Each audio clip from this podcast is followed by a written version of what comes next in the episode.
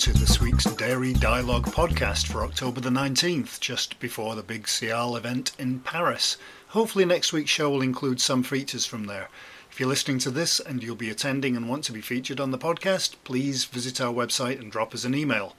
I suppose a lot depends on how noisy it is. The last trade event I went to in Paris, it seemed every other booth either had a loudhailer or a microphone, which was kind of difficult to compete with. That and the fact that it was open to the public and it was snowing and freezing cold, and that meant the entire population of Paris was there, I think, because it was warm and there were also lots of freebies.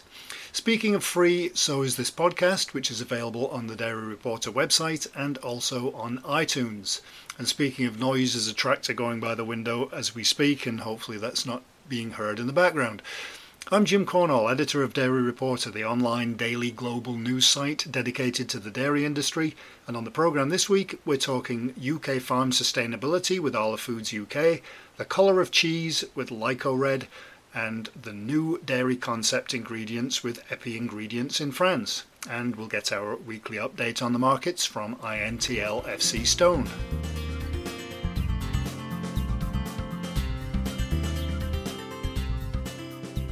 First on the show this week is a new strategy launched by Arla Foods UK, its Arla 360 programme. It's already got the buy in of discount supermarket chain Aldi, and here to tell us more about it is Graham Wilkinson, Head of Agriculture at Arla Foods UK and Strategic Lead for the Arla 360 programme. The concept's been in sort of the planning stage for probably nearly a year now. So we actually started with a pilot group in January. Uh, that was a sort of 79 farmers, but uh, in advance of that, uh, we got sign off from because obviously Arla is a, a democratic farmer-owned cooperative, so we got approval by the board to be able to look at this uh, opportunity in the UK. Then the pilot group commenced in January, and we, we get to where we are now, where we've actually got to a place where we're, we're launching the standards to the industry. It's been in development stage for about a year. You know, six to nine months of that has been working with a pilot group of farmers. Is it something that's been done in other countries that Arla is operative in? So we have our um, Arlagården standards that all Arla farmers need to meet, but this is, you know, very much the development of this is uh, specific to the UK. Okay, and, and what does the, the program itself involve? a couple of key things for us is that we did a lot of uh, quite an extensive consumer research into this area as to actually try to understand what matters to, to consumers. What we then did is then sort of broke the program down into six core elements as to where we believe the essential areas to building a profitable and responsible dairy business. So those six areas are animal health and welfare. Uh, we've introduced uh, a people element to it, which I suppose using some of the learnings from our business uh, and incorporating them into farming businesses. Environment and natural resources is the third area. We've got the fourth element on community engagement. So the farmers as part of this program being seen as a force for good within the local communities that they operate in. Economic resilience and reinvestment is the fifth area to this. We've got programs in place for that to you know, improve individual farmer resilience, uh, and then finally, sort of a research and development area, which basically looks at some of the key areas where ultimately this group will look to lead the dairy agenda in support of our customers. It's not just the farmer level, it's also at the consumer level and the supermarket level, the retail level. Absolutely, and the success of the program, you know, the support of uh, the retail customers and food service customers coming on board with this. We're very pleased that Aldi are our first customer to be part of the program. And I think you know what we shouldn't underestimate is the great work that many of the retail customers have actually done over the last sort of 10, uh, even longer uh, years in this area on the programs that they've developed. Right. And of course, I would imagine that there's also a consumer aspect to this. How do you communicate the benefits of mm. the program to the consumer? Yeah, I think that's really, really important, and I think that's an area that, as an industry, we could probably challenge ourselves because we've done uh, a lot more work in this area uh, over the years. So certainly around the community aspect, actually working within uh, the community and how you're actually uh, farmers within this program actually portraying you know the positive side of the dairy sector and dairy farming and actually also I think you know there's a recognition that there are some misconceptions out there as well so how communicating you know the realities uh, on farm as well. And I think currently it's also very important for consumers that there is traceability and sustainability in all of their products. Yeah, I think we've got a, a strong track record as Arla in this area. I think if you know plastics is a big concern to consumers. I think we're already, you know, in 2017, that 80% uh, of the materials were recyclable, and we've got an ambition working towards 100% within our packaging. Arla as a business since 2005 uh, has grown by 50%. Uh, yet we've actually reduced our total greenhouse emissions by 16%. And we've also got other targets around food waste, waste to landfill, and recyclable packaging. So we've got very strong credentials from the, an environmental perspective as a business, not just the work that we're also doing with our farmers. And, and are all of the farmers in the cooperative in the UK participating in the 360, or is it just ones that choose to? No, so this is dependent on on uh, customer support. So um, as and when we get more customers on board with the program, then more farmers will be uh, invited to become part of it. So uh, obviously you're working with more of your customers to get them on board. Yeah, absolutely. And I think you know this week is very much the start of this. You know, we've had initial conversations and discussions, and I think you know not just retail customers, but food service. There's opportunities there as well. I sure. think as well for the from the farmers involved, you know, whilst there is a premium involved to be part of the program, there are other benefits as part of being involved. So suppose giving farms the tools and resources to develop you know their own businesses uh, as part of this program, and you know being part of the network of like-minded farmers as part of this group as well. So there are other advantages to the farmers involved in being part of this. Definitely, and I suppose it also it does help to already have somebody on board to to get the ball rolling. I guess. Definitely, absolutely, and I think you know that's why we're you know, extremely pleased that you know Aldi have, have joined us to kick this off what are the next steps? Obviously, you said that this is just the, the launch, but how do you keep the momentum going? Yeah, so I think um, the area around the research and development, I think that's that's an area where we, we're wanting to face into some of the challenges that we know that the industry faces. So if you were to take plastics, actually plastics used on farm, not you know not being seen as a waste, but actually being seen as a valuable resource. So using research and development to see how we can close the loop on you know plastics used on farm. I think the research and development is definitely an exciting area for us. The 360, it's an all-encompassing program, as you as you said at the very start. You know, encompasses you know, a number of the key areas uh, that we believe are absolutely essential to building a profitable and responsible dairy farming business.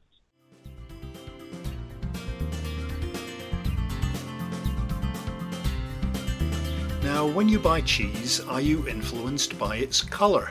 Do you consider a darker colour means a more mature product or does it mean it's got too much colouring in it? The science of cheese colouring and the strategy also has an analytical side to it. Christiana Lippert is head of marketing food at LycoRed, a company that produces natural colouring for a variety of food products.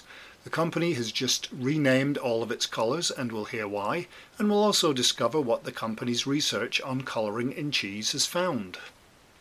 Actually, at LycoRed, we carried out some consumer research to better understand whether colour was important uh, as a driver of choice for consumers in cheese. And we carried out this research in the UK and the US, particularly, where we see that cheese is coloured uh, primarily in, in, products like cheddar, Leicester, red Leicester, etc., the similar hard cheeses. And what we discovered from researching among 500 consumers in the UK and 500 consumers in uh, the US is that color is actually important. We asked them the direct question, and over 40% of consumers in the UK consider cheese with colored the color in cheese to be either very or extremely important. And even more so in the US, we found 52% of respondents said that color is either very or extremely important in cheese.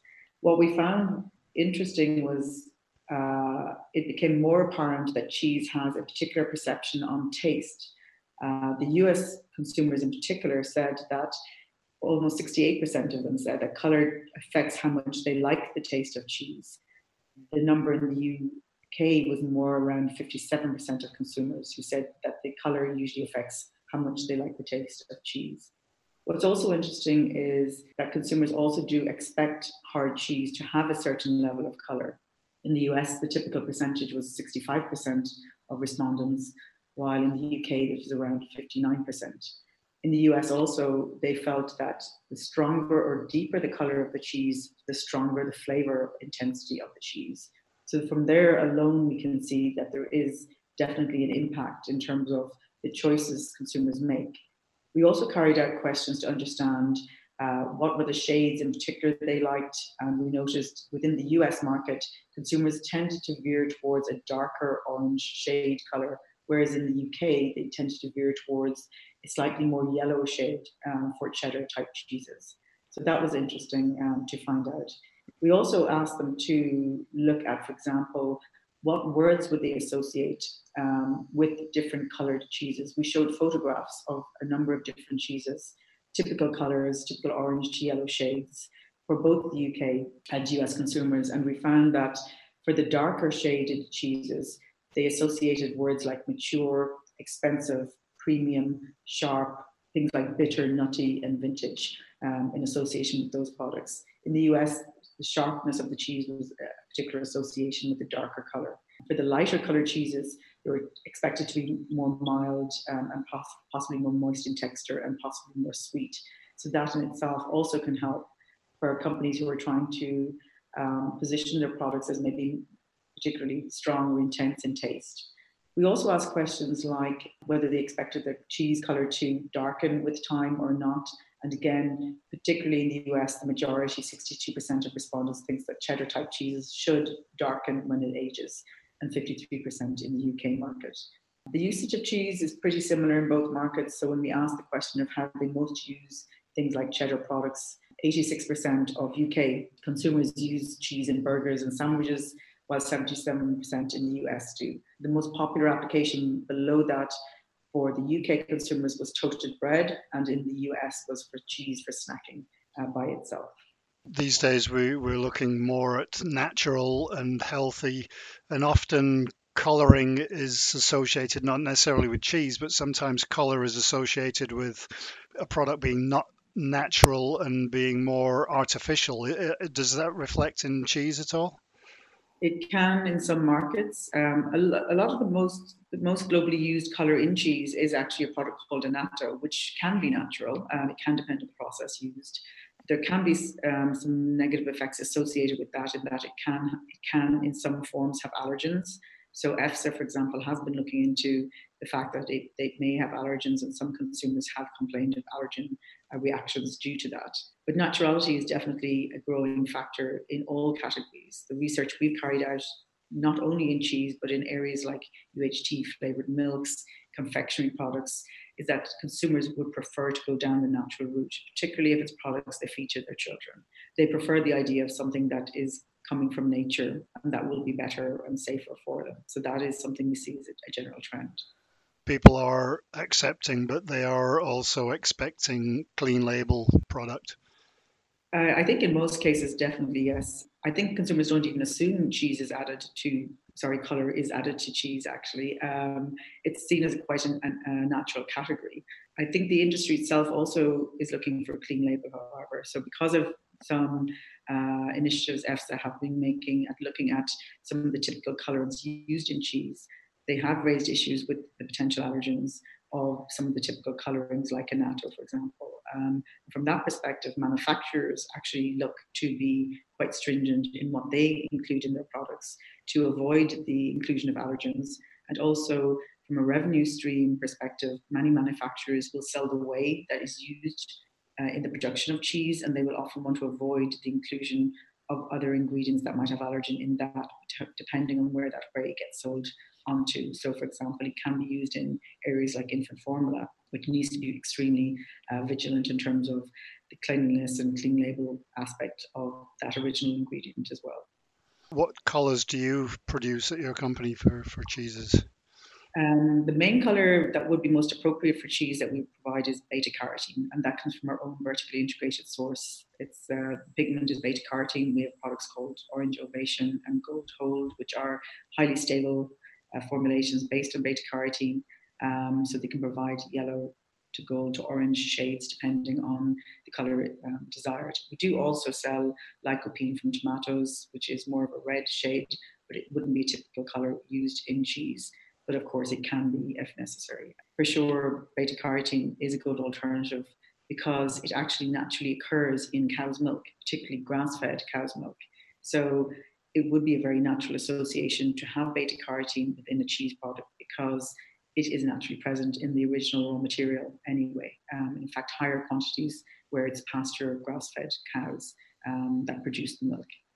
We have carried out a number of stability tests to carry out to test how our, cheese, our colours work in varieties of cheese. So we've carried out stability studies in uh, cheddar type cheeses and also in Gouda type uh, cheeses, looking at different shades and looking at different production processes. And we found that our colours are very stable in both of those types. Depending on the process that a customer may be looking at, we may need to carry out an additional stability trial with them or make a different suggestion depending on what their requirement is or what shade they'd like to achieve. But we can we can create very typical the, typical shades that are out there using the color shades we have available, and we have tested a number of them already, going through a full uh, stability test and shelf life testing. So we carry out analysis to look at the color intensity over time.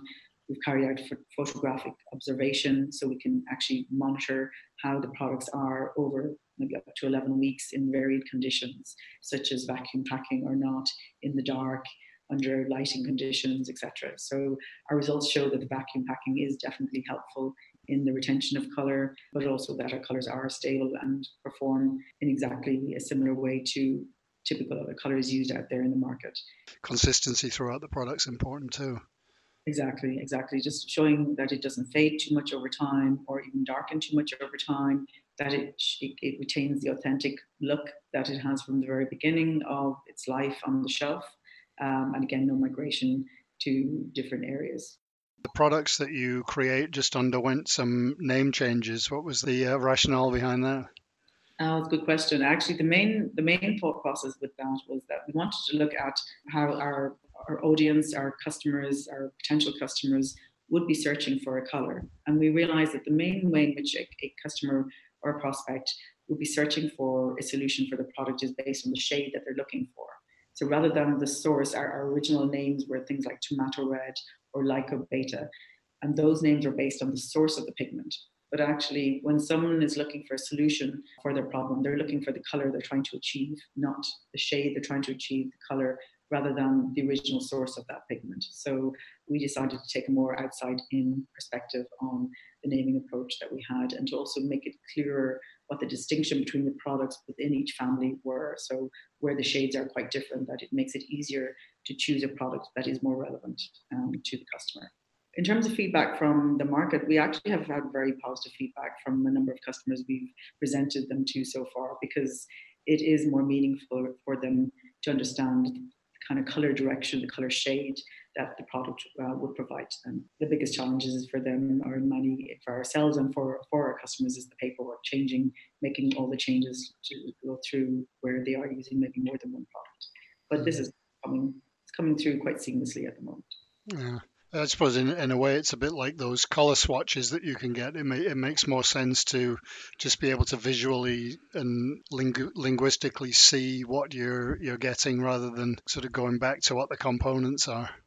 Exactly, and in, in our names, not only were we focusing on the shade, we were also focusing on some of the key functions that we felt they provided. So consistency, um, stability, being steadfast in, in, in, in, the shade itself. We have created some names that are maybe less obvious, like orange ovation, which refers to ovation meaning applause or the idea that it, it's a star performer. It works really well in, in, what it's supposed to do. Or stellar yellow, for example, it relates to quality of star, star quality, um, so relating to the stars. So we have other product names which relate again to the shade of the red, like constant crimson, um, resolute ruby, um, resilient red. So these are all shades that, again, the shade in itself might be slightly different, but also the functional aspect of consistency, stability also comes through as our, our range is particularly um, a super stable uh, color range from a natural source. Um, of course, they're also all, all non-GMO certified, kosher, halal, vegan, because they do come from uh, plant sources.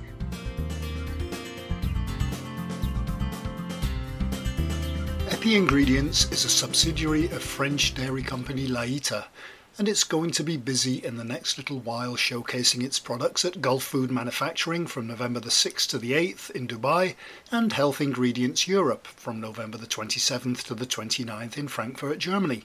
One of the concepts it will be introducing to potential customers is called So Benefique, and marketing manager of the company, Mathieu Lucot, can tell us more about this and its other products. So, what, what will you be showcasing at those two events? In those two events, uh, you know, we, we, we did a launch uh, for a, a, new product uh, in September. Uh, it's milk protein concentrate 60% but with a very specific um, process, ultra filtration, very cold temperature. So it keeps uh, all the, the, the, good properties of, of the protein. And to show that, since last last year, I I, uh, I developed a marketing concept showcase the ingredient in a finished product. So last year we, we spoke about SoFlexi. It was a, a concept of a mix powder you can use to make uh, milkshake, acid dairy drink, or ice cream if you have an ice cream machine. So you have the same mix of powder, and uh, you can use for different uh, uses uh, in finished products. So to showcase one of our star ingredients is low-fat yogurt powder. I developed last year this concept. It was a 40 gram pouch that you can use. So I showed that in uh, many uh, shows, uh, FIE, uh, Gulf Food uh, uh, last year, Gulf Food Manufacturing. So this year we, we did the same thing, but through a high protein yogurt called So Benefic to stay in the so unique range because that's the, the marketing we, we did around this marketing project around concept to showcase ingredients. So last year it was so SoFlexi because of the flexible uh, uh uses, and this year it's high protein uh, yogurts to showcase one of our ingredients that I said before, EpiProt 60 UL is a, a, milk protein concentrate uh, at 60% with very specific properties. Why a high protein yogurt? Because of the HIE. It is the big show this year uh, for us. So we uh, high protein yogurts fit with the show because of the nutrition, health, uh, and healthy products. So that's why, of course, our ingredients could be used in many, many uh, other uh, applications like manufacturing uh, cheese, industrial cheese, but also um, in dairy products, uh, in dairy desserts, in bakery. It could be used in many applications, food applications, or nutrition. So we also developed the yogurt with only powders and water if one customer or one potential customer come to see us and say, okay, uh, I'm interested in the yogurts, we as EPI ingredients can't produce the yogurt for you, but we can give you the recipe. It's a very simple recipe, and uh, you don't need to have fresh milk. So in territories like uh, Saudi Arabia or all the EMEA, uh, where they can have some fresh milk, so it it could be interesting for us to have a recipe with powder and they mix with water and they have a, a high protein yogurt. And, and what are the other ranges that you'll be promoting at HIE and Gulfood? We will also promote a specific uh, range of EMDI. It's uh, enzyme modified dairy ingredients. It's like an uh, aroma. It's very specific because it's in paste it's not a powder, it's in paste. The product yeah, have to be used in a fresh process because it's in fresh past, it's a fresh product. We have two references. We launched two references uh, this year. One, it's a milk concentrate, and the other one is a cream concentrate. So if you are looking for a clean label, a natural aroma of milk or, or cream, uh, you can use this uh, EMDI.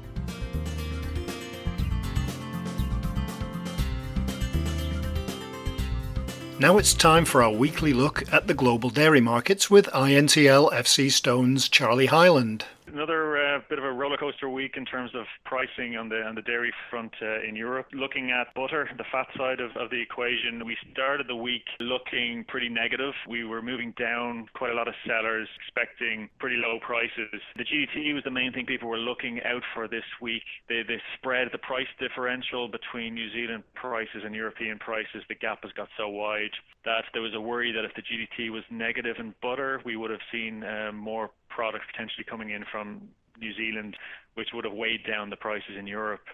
Now, the GT actually overperformed, I think, a lot of people's expectations, um, especially on the fat side, which basically means that the, the sell off didn't continue. Um, so we kind of hit a floor on Tuesday in terms of pricing at about 4,400 euros in quarter one. And since then, we've been gradually rising, where towards the end of the week here, we're now trading at 4,500 euros, and it looks like it's going to trade a little bit higher throughout the day here. When we look at the protein side of the equation and, and skim milk powder, we had a similar story. The, the start of the week looked like we were moving negative as well. We got down, getting close in quarter one, testing about 1,600 euros, um, but we found a floor from there, and we've been gradually rising. One of the key things that people were looking out for on the skim side this week was the EU intervention tender sale and that positively surprised people. The numbers are just out this morning, and over 26,000 tons have been sold um, at a price of 12.31, which was more volume than people expected, and, and the market is so far is taking that as, as a bullish sign. So we've now got people looking, saying that demand is quite strong on the skim milk powder side, which is, is moving prices up slightly. So we expect to end the week uh, on a positive note, both in terms of butter and skim milk powder. Thanks a lot, Charlie. INTL FCstone provides risk management and margin hedging programs and services as well as OTC hedging tools and M&A advisory services to the global dairy industry. And that's all we have time for for this week, so please join us again next week for another dairy dialogue on the world of dairy.